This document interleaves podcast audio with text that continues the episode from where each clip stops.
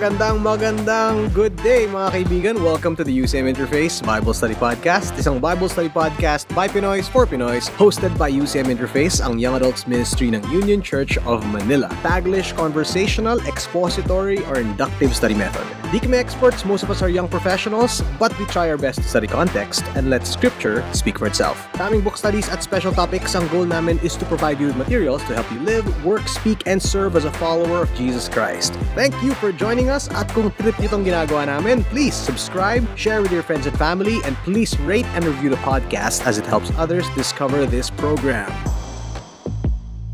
Hello everybody, my name is Gutch, isa akong commercial voice artist. Ako si Rainier, ang Young Adult Ministry Director ng Union Church of Manila. At ako naman si Gunnar, I work for an IT company sa Ortigas. Okay, welcome again. We are back sa ating third episode ng current study natin ng Philippians. Itong episode na to will be a little bit different kasi we won't necessarily be covering much ground sa ating verse-by-verse journey, what we usually do. However, we wanted to allot an episode just to clarify on something that comes out a lot through this letter. Yes. Just so we're all on the same page? Oo. And uh, and that something is, well, the gospel. What is the gospel? Yeah, yeah, yun ang word na yun. The word Gospel. gospel. What is the Ah. gospel? Una, kaya ko gusto tong himay-himay natin kung ano yung ibig sabihin ng salitang gospel. Because I noticed just in chapter 1, it's a repeated word. Pwede bang bilangin muna natin just to prove my point na paulit-ulit siya talaga? Just chapter 1. Yeah, bilangin lang natin. Kasi una kong nakita ito sa verse 5. Ang sinabi yung partnership in the gospel. Yeah. And then it appears again in verse 7 and confirming the gospel. Yes. Tapos, nakita ko siya ulit sa verse 12. Has actually served to advance the gospel. And then verse 14, to proclaim the gospel without fear. Nakikita niyo ba? Nasusundan niyo ba ako? Sa akin sa verse 14, speak the word. yeah, the word. speak the word of God without fear. I'm using a NASB. Okay. Tapos sa verse 16. Yeah, knowing that I am appointed for the defense of the gospel. Tapos meron pa rin yan. Hindi pa tayo tapos. 127 na lang. 27 na lang yung nakita ko eh. Okay. Conduct yourselves in a manner worthy of the gospel. The gospel of Christ. Oo. Tapos, meron pa siya eh, dun sa... 27 then uh, 27 together pa rin. striving together for the faith of the gospel. For the faith of the gospel. So, paulit-ulit, at sabi nga natin, you know, when we're studying the Word of God, repeated words, you know, you have to pay attention to that because that means this is very important. Yeah. Hindi natin binilang, but obviously paulit-ulit. So, let us define the gospel. What does the gospel mean? I'm actually thinking kung yung listeners natin are thinking, ano pa ba i-clarify yan? Di ba obvious? Di ba? Does everybody know what the gospel is? Di ba? Oo Kung nga. Oo, Christian ka, yan ano eh. na yung gospel Oo. dapat eh. Pero kasi, sa panahon ngayon, mukhang iba-iba ang definition ng tao sa gospel. Ano ba yung popular? Siguro isipin natin ang pinaka-popular na definition ng gospel. Isa sa mga popular na narinig ko dyan, yung the first four books of the New Testament. Ayun. And there's a reason why it's called the Gospels. Hmm. Matthew, Mark, Luke, and John. But when you share the gospel, when you proclaim the gospel, what does the gospel mean? What's the Uh, popular definition? Essentially, pag sinabing gospel, ito yung itong way to be saved. Ah, So, okay. it's that's why it's a good news kasi parang sinasabi mo, you need to tell people how they can be saved. So, this is Ah, how. The how of getting saved. Okay, pero sige nga, tingnan nga natin kung anong ibig sabihin ng gospel based on what the apostles actually preached. What's the content of the gospel message that they preached? Pareho kaya ito dun sa atin, gospel message. Hindi naman natin ma-exhaust lahat for this episode. Gusto ko ang mangyari sa episode na to, simulan lang nating pag-isipan kung ano nga ba ang ibig sabihin ng gospel. All right, so this is not going to be a full orb discussion on the term gospel. Pero bago nating puntahan yan, alamin muna natin kung ano yung ibig sabihin ng gospel in antiquity or in the first century in the Greco-Roman world. Anong panahon nila? Oo. Ah, Kasi ang iniisip siguro natin yung salitang gospel is somehow an inspired or divine word that is uh, exclusively Christian. part of the Christian lexicon or something like that. and is related to, like, the gospel is about forgiveness particularly. Oo, particularly we have forgiveness of sins and how you can get to heaven. Mm. Pero, ano nga ba ibig sabihin ng gospel nung first century? In antiquity, what does the word gospel mean? Ito ba na-encounter nyo na? Meron na ba kayong narinig tungkol dito? Sa akin yung, when I was reading yung book ni Tom Holland, Dominion, Okay. Sorry, Tom Holland, not MCU Tom Holland. Historian Tom Holland. Okay. so, yun. But uh, he has a book in Dominion. And nagulat ako na they used, yun, yung the gospel to describe the good news about Caesar Augustus. Okay. Na, okay. okay, papasok na siya, hari na siya, at ito yung itsura ng paghahari niya dito. Maganda na ang buhay natin, maayos na. Ah, okay. Parang may, may ganong angle. Of course, I'm, I'm butchering the quote. He said it in, in a better way. Okay. Oo, mag- magandang English nun kasi British yata si Tom Holland, di ba? Oo, Oo. oo. Anyway, itong salitang ito, evangelion, is not a Christian or religious term. Kaya tama yung example mo, Gutch. Itong word na gospel, evangelion, ito ay, in short ha, it's a royal proclamation. So, yun nga yung with Caesar na ito na, Caesar reigns. Oo. So noong first century, kapag narinig nila yung salitang gospel or evangelion, it's a word that's associated with the emperor cult. Okay, okay. Okay? So it's a secular term. Hindi siya religious term at saka hindi ito inimbento ng mga Christians. Ginagamit na ito noon. So itong lahat na ito tungkol dun sa emperor. So this is a royal proclamation at itong mga announcements na ito lahat tungkol dun sa emperor. So for example, the birth of an heir to the emperor. That's gospel proclamation. In-announce.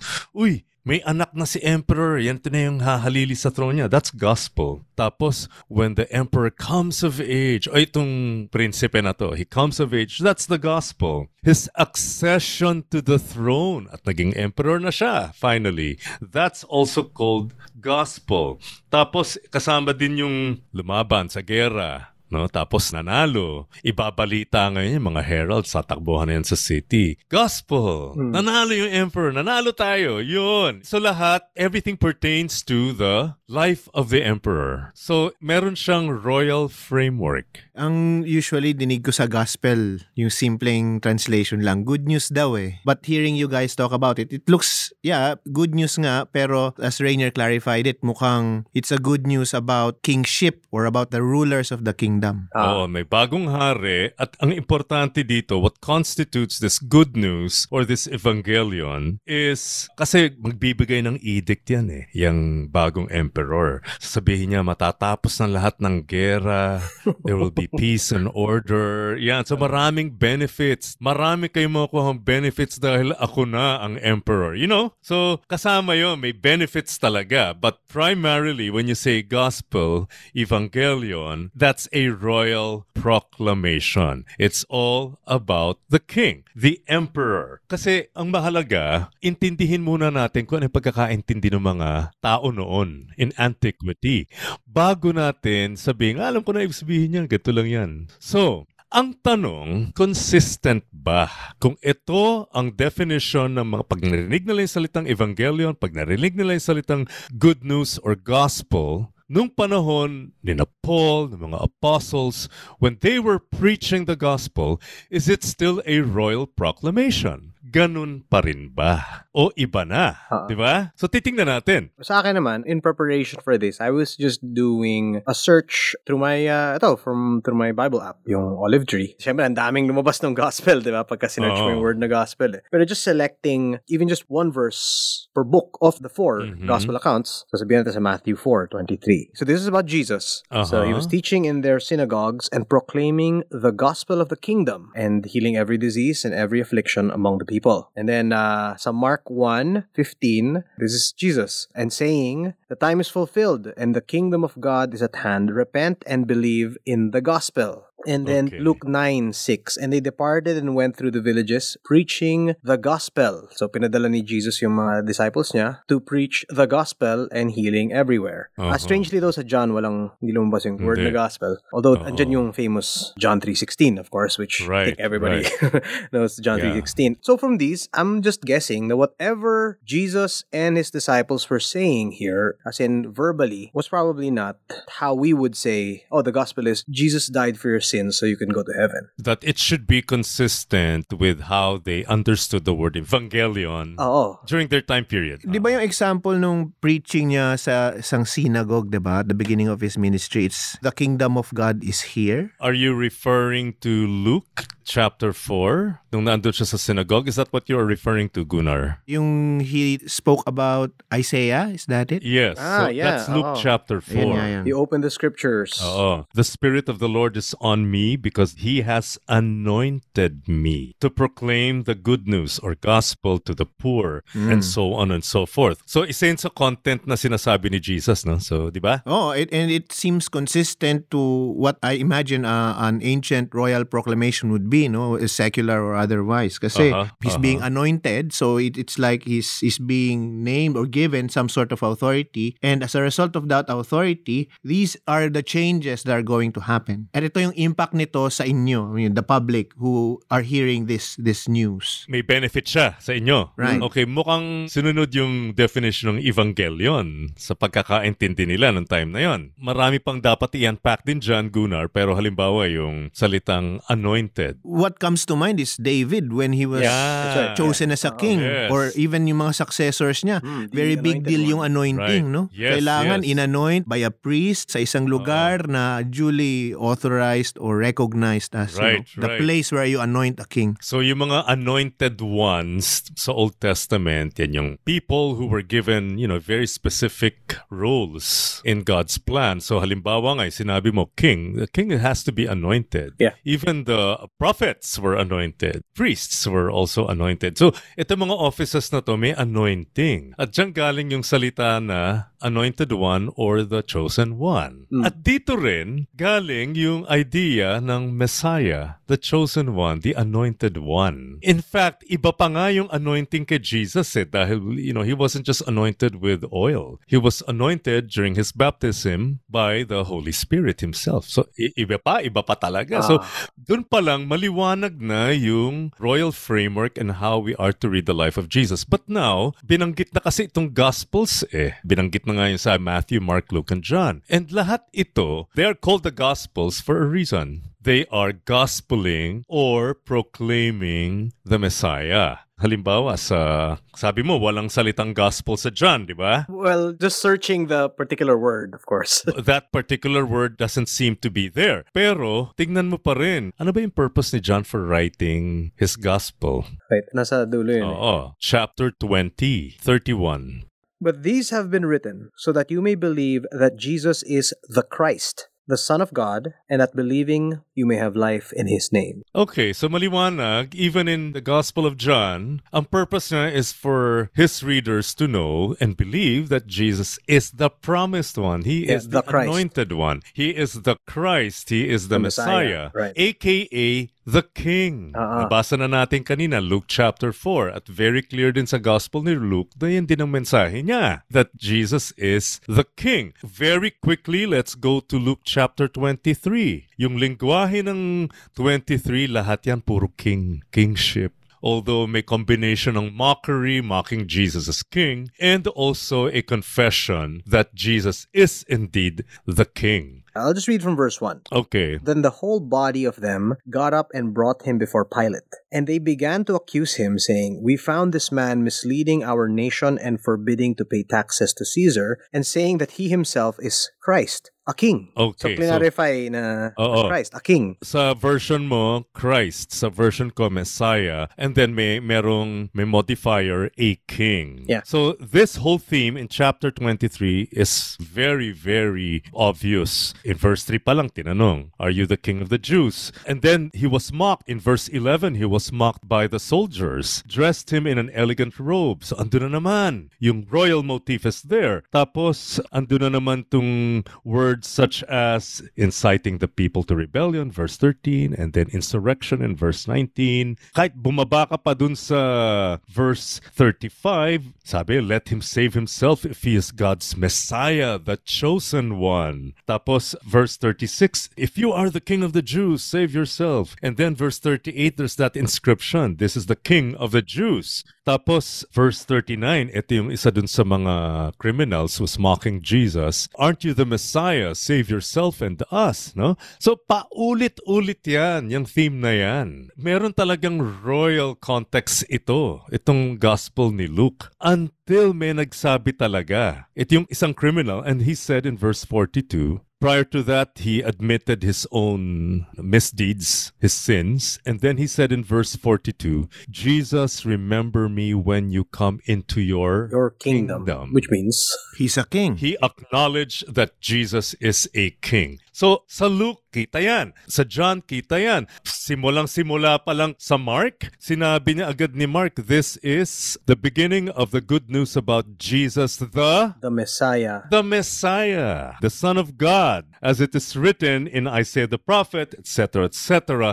Malinaw. Even in Matthew, grabe yung kingship motif. Tsaka dun sa synoptic gospels, kaya may genealogy lagi sa simula, I suppose. Yes. Halimbawa nga, I was about to go there, yung genealogy sa Gospel ni Matthew. Well, in Luke also, but in Matthew nakakatuwa kasi hinati niya into three sets of 14 generations. Yung genealogy ni Jesus. Bakit three sets of 14? Ang gusto lang pakita ni Matthew dyan, he wants to just demonstrate to his readers that Jesus descended from the line of David and therefore he is king. Eh bakit 14? Hindi precision ang goal ni Matthew dito ah. May mga skip-skip yata ito, di ba? Meron. He was just using the number 14 and three sets of 14. May purpose siya dyan. This is a literary device. This is what you call a um, gematria. Yun. Merong naman. alphanumeric code. Yung letters ng pangalan ng isang tao, merong numerical value. In Hebrew, ang gematria ni David, pag kinuha mo lang yung consonants, yung D, yung letter V, and then letter D,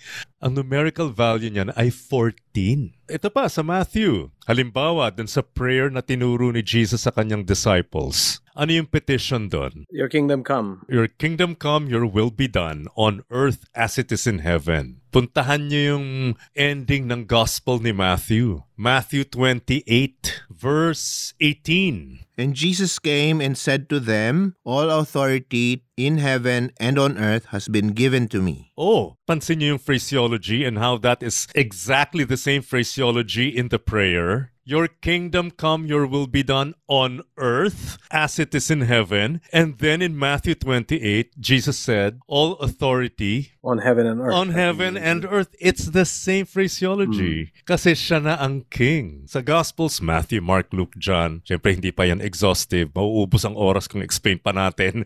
okay, Yeah, but just to give yeah. our listeners an idea that this is the main idea of the Gospels. They are called the Gospels for a reason. Because the Gospels that they wrote Royal proclamation yan. They're presenting Jesus as king. Jesus is king. Ngayon, puntahan natin. Ano ba yung message nung apostles, even Paul, when they were gospeling? So this would be sa Acts na. Oh, sample lang to ah. Sa book of Acts. Sige nga. Acts chapter 8 verses 4 to 5. Si Saul persecutes the church and then... Yeah, Ah, oh, si this Philip is ito. Philip. Sige, si Philip. Philip. Okay. Therefore, those who had been scattered went about preaching the word. Philip went down to the city of Samaria and began proclaiming Christ to them. proclaiming Christ to them, proclaiming the Messiah there. Itong preach dito is actually gospeling, kung literal. Those who had been scattered preached the word, were gospeling. They went gospeling about. Okay.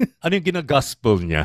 Jesus Christ. Jesus is the Christ. Mas maganda siguro, mas malinaw kung gamitin natin Jesus the Christ. Alam mong problema, akala nung iba apelido ni Jesus yung Christ eh. Nakakalimutan na... Oh, it's an honorific yeah, title. the Christ. Which means king. Mm. Binasa natin kanina yung reference sa Luke 23. Pag sinabing Messiah or the chosen one, that means king. He was proclaiming to them that Jesus is king. He is the Christ. Ito naman, Acts chapter 9 verse 22. But Saul kept increasing in strength and confounding the Jews who lived at Damascus by proving that this Jesus is the Christ. Okay, ano yung content ng message ni Paul? The proof that Jesus was the king. Ayun, ganun pa din. Sige pa, konti pa. Acts 17, 2 to 3. And Paul went in as was his custom on the three Sabbath days he reasoned with them from the scriptures, explaining and proving that it was necessary for Christ to suffer and to rise from the dead, saying, This Jesus whom I proclaim to you is the Christ. Jesus is the King, the Christ, the Messiah, the Messiah. And in particular, I suppose he was explaining why if he's really a king, the question probably in his audience minds is, bakit siya namatay? And so Oo. here is Paul teaching them, yeah, it's necessary for him to die because of so and so. Right. But he's still the Right. king. And he rose from the dead. Ala, ito yung mga content na mahalaga eh, sa gospel proclamation, lalo na kay Paul. Well, sa lahat naman ng apostles, palaging ganun. Nakompleto nila yung kwento ni Jesus. So, chapter 18, verse 5 naman. Book of Acts pa rin tayo. But when Silas and Timothy came down from Macedonia, Paul began devoting himself completely to the word, solemnly testifying to the Jews that Jesus was the Christ. Oh, pareho pa din. In fact, kahit basahin nyo pa yung unang-unang gospel sermon kay Peter sa Acts chapter 2, first evangelistic sermon, ay patungkol pa rin sa kingship ni Jesus. So, yun ang pinaka-focus nun. Kasi nga, pag sinabi nga nating Christ, King, hindi naman siya parang spiritual affairs lang yung pinag-uusapan. Lalo pa, ang pagkaintindi nila sa salitang evangelion is a royal proclamation. It pertains to the emperor, to the life of the king. So, eto din yung consistent naman talaga. Ito din yung tinuturo ni na Paul at ng mga apostles that this is all about Jesus the King or the Messiah. So consistent, di ba? Yeah. At si Jesus naman, ang pinoproclaim din niya ay yung kanyang kingdom. Kung babalikan natin yung accounts ng Gospels, nagbigay na tayo ng mga ilang examples kanina, pero isang halimbawa, balikan lang natin yung Mark, no? Kung mapapansin ninyo, itong Mark chapter 1, verse 1, so sinabi nga niya agad the Messiah, or meaning the King, the Son of God. Importante itong title na to na Son of God. Kaso masya, I, I think we have uh, assumed that we understand what it actually means. Right away, we think in terms of, oh, Son of God, that's the second person in the Trinity. May background pa to eh. Bakit Jesus is the Son of God? If He is the Messiah, He's the Son of God. Kasi mas maikwentro natin, itong title na to, hindi naman si Jesus ang unang pinagbigyan ng title na yan. Pagpupuntahan mo yung Exodus chapter 4, 22 to 23, sino ba yon? Unang-unang son. Then you shall say to Pharaoh, Thus says the Lord, Israel is my firstborn son. And I say to you, Let my son go, that he may serve me. If you refuse to let him go, behold, I will kill your firstborn son. Who was Yahweh's son? Israel. Israel. It's the nation of Israel. Kaya pagpunta nyo naman sa Hosea chapter 11 verse 1, When Israel was a child, I loved him, and out of Egypt I called my son. who was Yahweh's son? Israel. Israel pa rin. Pero ginamit to kay ano, di ba? Kay Jesus din. Yes, That's right, we- um, yeah. that was alluded to later. Ginamit din ng mga gospel writers, you know, out of Egypt I called my son, but now they're referring to Jesus. Why?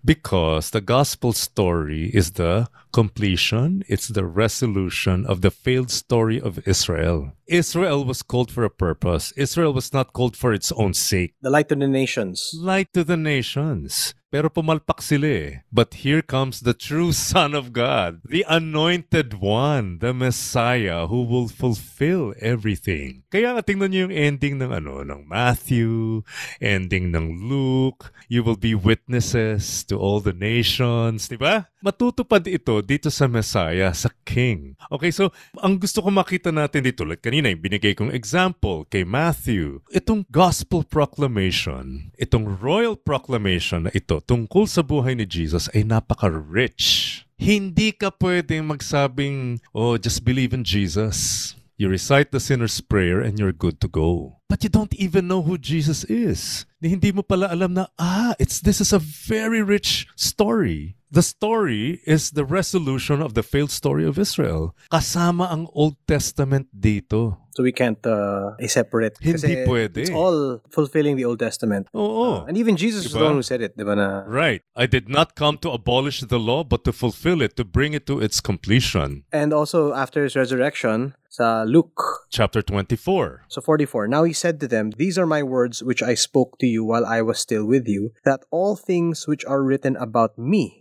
in the law of Moses and the prophets and the Psalms must be fulfilled. So the whole Old Testament is about Jesus. That's his claim. Yes, Yeah. yes, yeah. Kaya nga, if the gospel is a royal proclamation, at sabi nga natin, yung evangelion sa context ng panahon nila ay tungkol dun sa buhay ng king, ng emperor, nung pinanganak siya, when he came of age, was enthroned, battles na napanalunan niya, eh ganun din dapat ang pangunawa natin sa gospel about Jesus. Importanteng malaman natin yung buong buhay ni Jesus because that is exactly what the gospel means. The evangelion is a royal proclamation. This is about the life of the king. Yan ang pine-present natin. So when you are going to evangelize, si Jesus dapat ang ipapakilala mo and not reduce him to a mere mechanism. Paano kaya to? Paano nga ba kung ganun ka-truncated yung gospel message natin? Maniwala ka lang sa kanya, say the sinner's prayer, you're good to go. Paano kung ganun lang? Ano kaya magiging impact nun if we don't understand the kingship of Jesus? In other words, anong impact ng forgiveness without kingship? Yung inisip ko, by removing or neglecting yun to teach yung kingship ni Christ, hindi na-emphasize yung response na kailangan from us. The response na kailangan from those who hear the gospel is submission. If he is king, ano implications nun kung king siya? Surrender na. Then we are the subjects. So if we are the subjects, it means na hindi na tayo masusunod. Si Jesus ang masusunod. So ibig sabihin, may own ideas ka on what is right or wrong in your life and or how things should go, then that should all go out of the window. Kasi you there you ha- you now have a king. Iba na Okay. yung sinusundan mo. You are now, Yes. as in Paul's words, a servant. Right. Pero that's why the benefits are also equally important. Kasi he's not like any earthly king. Yung kapalit ng submission natin sa kanyang kingship is eternal life Right, and all the right. implications of that. I guess dito yung the beautiful picture of how grace fits in na tayo lahat ay mga rebelde kasi tayo eh. And yet, no matter yung background natin, no matter how ano yung mga pinaggagawa natin in the past, so how bad we think we are, we are welcome to receive this king's pardon. Gantong klase siyang hari na here, receive forgiveness. Not because of your merit, but because I am king and I am gracious. I forgive all who surrender to me, give allegiance to me. Pero lahat yan, they all flow out of yung pagiging Hari ni Jesus. hari ni Jesus because of his official capacity as a king. Kaya nga nung para dun sa early Christians, kapag sinabi nila at when they proclaim that Jesus is king, yari sila. Kaya sila napapatay eh. Kasi ang allegiance nila, first of all, ay kay Jesus na, not even to the emperor. Exclusive itong loyalty na to, itong allegiance na to kay Jesus. Kaya in a way, tama yung accusation sa kanila eh. In, in, If you look at it in an earthly point of view, yes, they are revolutionaries or rebels because yung allegiance ng puso nila is hindi na sa earth, hindi na sa earthly king. Right. Pero right. nga, yung, Oo. yung kingdom is very different. Sabi nga ni Jesus himself, my kingdom is not of this world. Yun Oo, din. Yun yung hindi nila nagigets. Oo. Kasi, di ba, give to Caesar what is Caesar's and to God what is for God. Hindi naman ibig sabihin nun, you are um, removing your loyalty to your wife or to your children. No, hindi yun ang ibig sabihin. Pag inuli ka ng LTO, hindi mo na ako saklaw. Kay Jesus ako. Kaya Kay. Jesus ako. Sir, hindi po ako taga dito. Ibang kingdom po ako. hindi pwede yun. Diba? Kaya sumunod ka sa batas. So, ang ibig sabihin pala, yung, ang allegiance natin kay Jesus, dapat hindi ito nako-compromise. Pero hindi rin ibig sabihin, binibitawan na natin yung iba nating mga allegiances. Tulad halimbawa sa family o sa spouse mo, sa country mo. Pero lahat kasi yun may limitations. Right. So it's really rearranging Mm. yung ating allegiances. Right. Hindi nga, how it impacts my earthly allegiances. So, for example, because I am loyal to Jesus, I will be loyal to my wife. Okay. And okay. because I am Okay. loyal to Jesus, I will not be fully loyal to everything that the government wants me to do or something or Right, or what a right. certain people Oo, group kasi wants me to at do. some point, magkakaroon ng conflict Oo, yan. oo. That doesn't mean that I will disobey laws, but if the laws are going to be against my allegiance to Jesus, eh dito na yung road na magkakahiwalay na tayo. Yan. Diba? Totoo yan. Meron na akong um, Oo. priority of allegiances. Right. So kita ninyo, kapag ganyan yung ating perspective, hindi lang ito pala, kasi ang kadalasan, the common understanding of the gospel, parang it, it's only dealing with personal sins. Samantalang if Jesus is king, grabe meron siyang socio-political implications. Maski yung mga structures in society, minsan kailangan labagin mo tulad ng ginawa ni na halimbawa itong sina Shadrach, Meshach, and Abednego or even Daniel when it came to a point where they had to make a choice. Sino ba? Si Nebuchadnezzar ba? Yung mga utos niya o si Yahweh? Di ba? Yeah. Um, for our listeners, we have that episode in our previous season, Daniel 3. Many moons ago.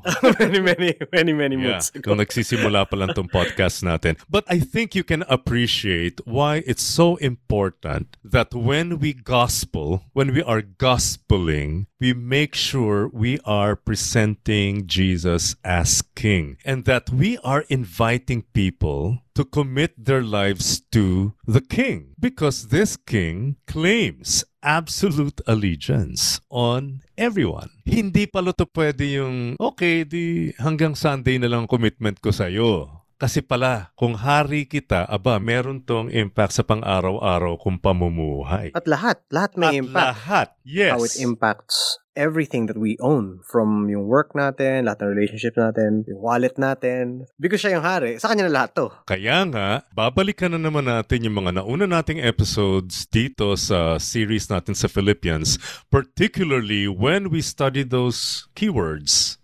Servant or slave, deacons, bishop, or overseer, because these people proclaim Jesus as king, but they proclaim him not only verbally, pero sa buhay nila, you see, it's an embodied response to the kingship of Jesus. They're not just acknowledging him mentally as a king. This is not just a, an interior thing, but their response to Jesus is always embodied. Pinamumuhay kasi to eh. With regards to yung kingship ni Christ no sa buhay natin yung king na kakompetensya talaga ni Jesus sa buhay ng um, most of us ay yung king me Mm. yung sarili natin yun yung Yes. for me I think that's the biggest stumbling block of everyone na nakakarinig ng gospel o yung kingship about the kingship of Jesus Christ kasi napaka napakahirap i-surrender Yes. ng kingship mo sa sarili mo especially since when we were young we were taught no na independence mga self-determination yan yung mga vina-value ng mundo natin eh, na kinalakihan natin. Yeah. yes. And Jesus is is breaking that order of things the same way he broke yung ancient order of things. Even right now yung kingship natin sa sarili nating buhay God requires that be surrendered also. We surrender our crowns before his throne. And it's not easy. And it's going to be a lifelong process kasi ang tendency talaga natin is to really and I say this coming from experience no yung, yung to try to take back that crown and and say to Jesus in this aspect in this thing pwede bang ako ang masunod? Pwede bang yung gusto ko yung mangyari? Or this thing this situation my view on this is so and so. And for me this is really important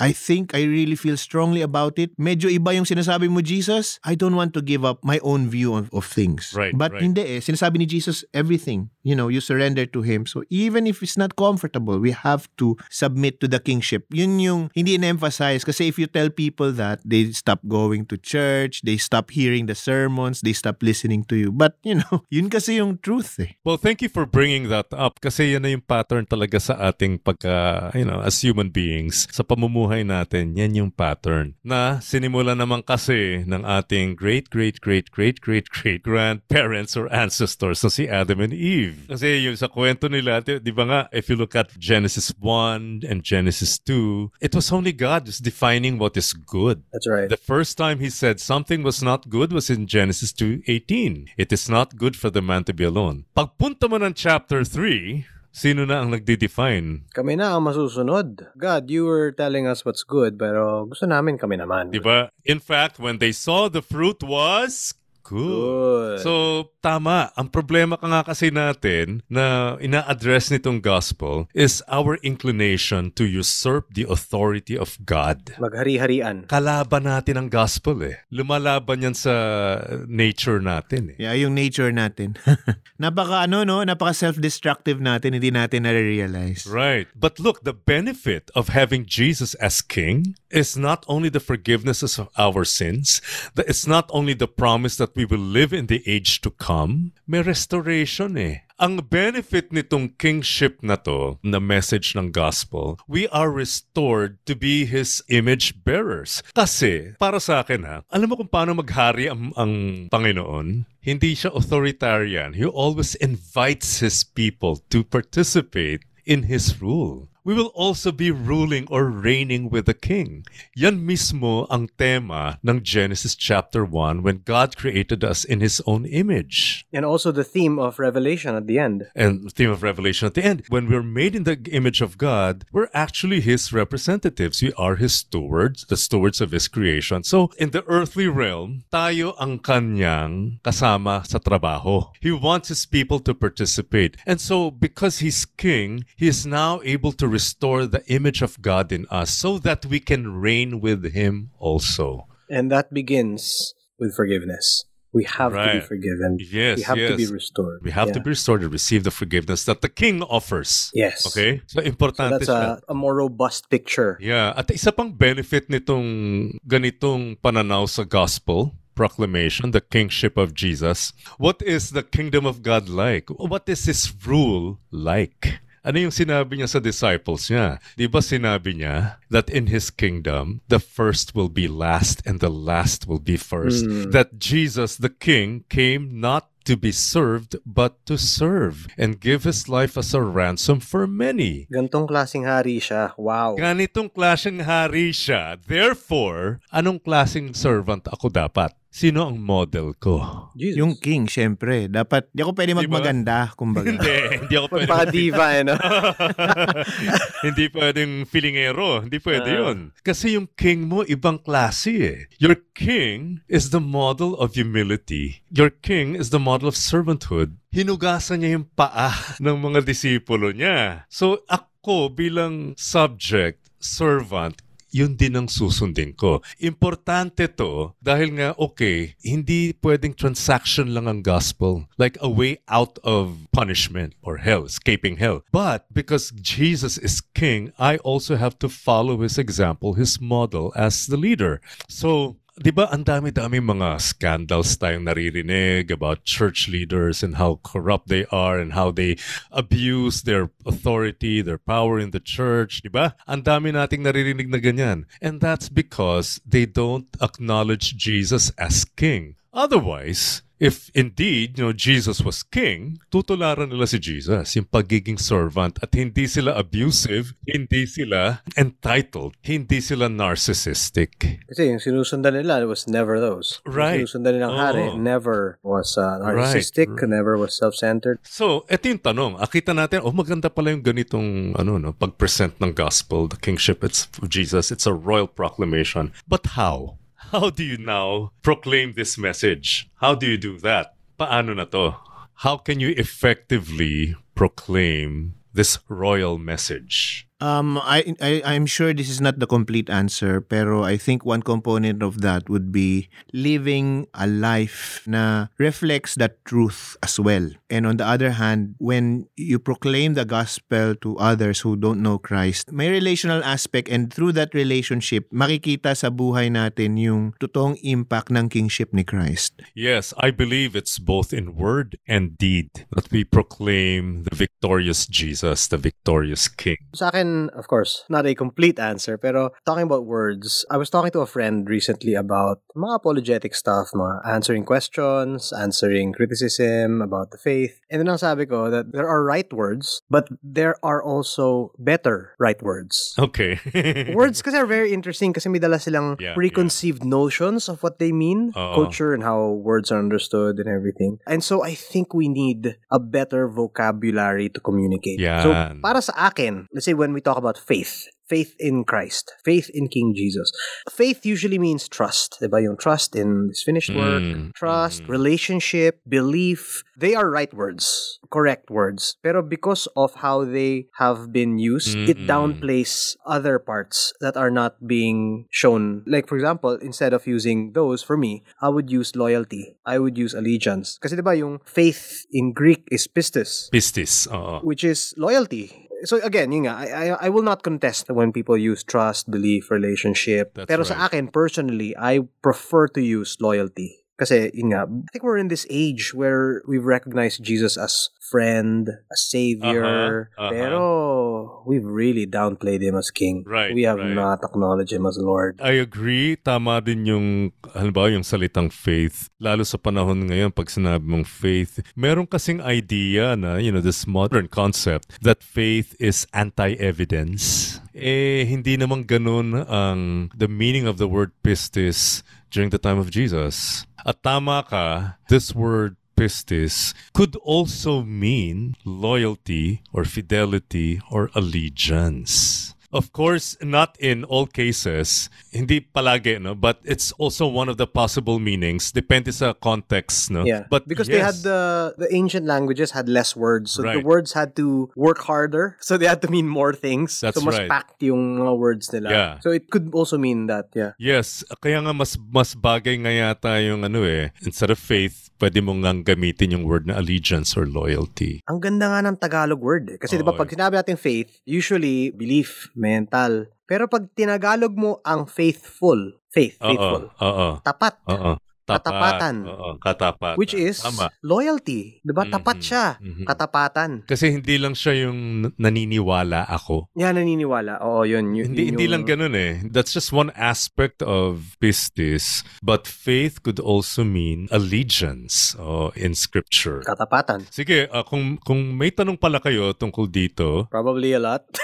oo, kasi hindi natin kayang i-discuss lahat, I can recommend some resources. At salamat dun sa nag-email. May nag-email na nga eh, humihingi ng listahan ng commentaries na ginamit ko dito sa pag-aaral ng letter ni Paul sa Philippians. So if you Oh, want nice. to study more about like the word faith or pistis and why it means allegiance and why the gospel is a royal proclamation, I can give you some references of some books that you may want to to read. You can use um ano ba yung ginagamit natin? well, yung ginagamit natin dito for our podcast is ucminterface at gmail.com. Okay. They can send through UCM interface at gmail.com. Okay, sige, That good. would be okay. So there. Sufficient. Okay, so that ends our discussion on Philippians, a special episode on the gospel. We'll continue our journey through Philippians on the next episode coming up in a few weeks. Pero, yun nga, for our listeners, you've heard the good news about Jesus, the merciful King who offers pardon to all who give their full allegiance to Him. I guess yung tanong na gusto namin iwan sa inyo is, um, is Jesus your King? Is He really King over your life? Hope to see you in the next episode. Thanks a lot, and God bless. God bless. Bye-bye.